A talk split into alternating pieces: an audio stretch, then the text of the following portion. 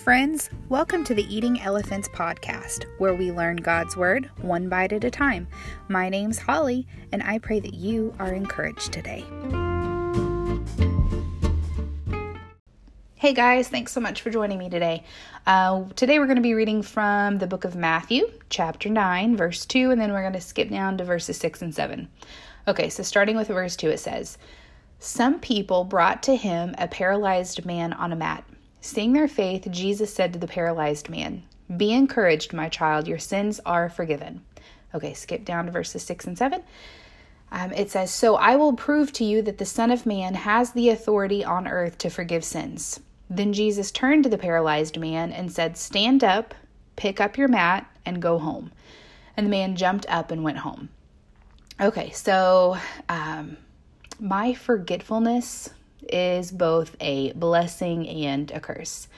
I do sometimes forget important things, but I also forget the bad things too. Keeping track of offenses is nearly impossible when you can't remember them. Jesus told this man, "Your sins are forgiven." And when God forgives sins, he chooses also to forget them. That's in Micah chapter 7, verse 19. You can go check it out for yourself if you'd like. Okay, so if you are having trouble moving forward because you are paralyzed by your sin, let me remind you of what Jesus said to this paralyzed dude. He said, "Be encouraged." So guys, don't be discouraged or defeated. Jesus has made a way for you to move forward. Take it. Take the way that he made. Jesus also said, "My child." If you have recognized Jesus as your Lord and Savior, you are his. You are not alone. You are in a covenant relationship with Jesus, and he is more than enough. He is also more than capable of meeting you right where you're at. Okay, Jesus also said, "Your sins are forgiven."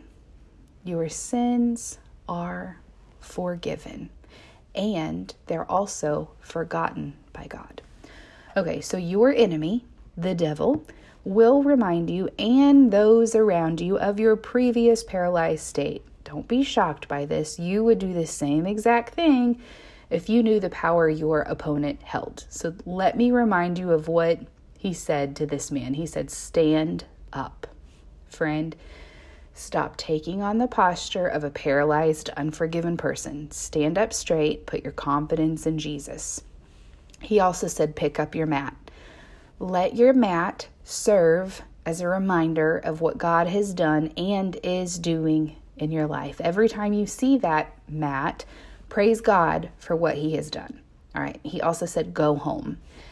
Take yourself back to the community and the church family your previous paralyzed state secluded you from.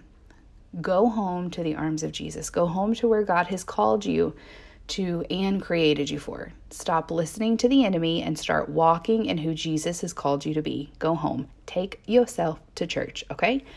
So just to recap, Jesus said, "Be encouraged, my child. Your sins are forgiven.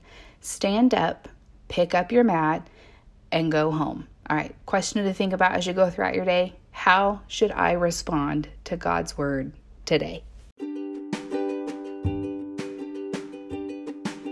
There you have it, friends. I hope that as you go throughout your day, you guard your heart, guard your mind, and guard your instruction.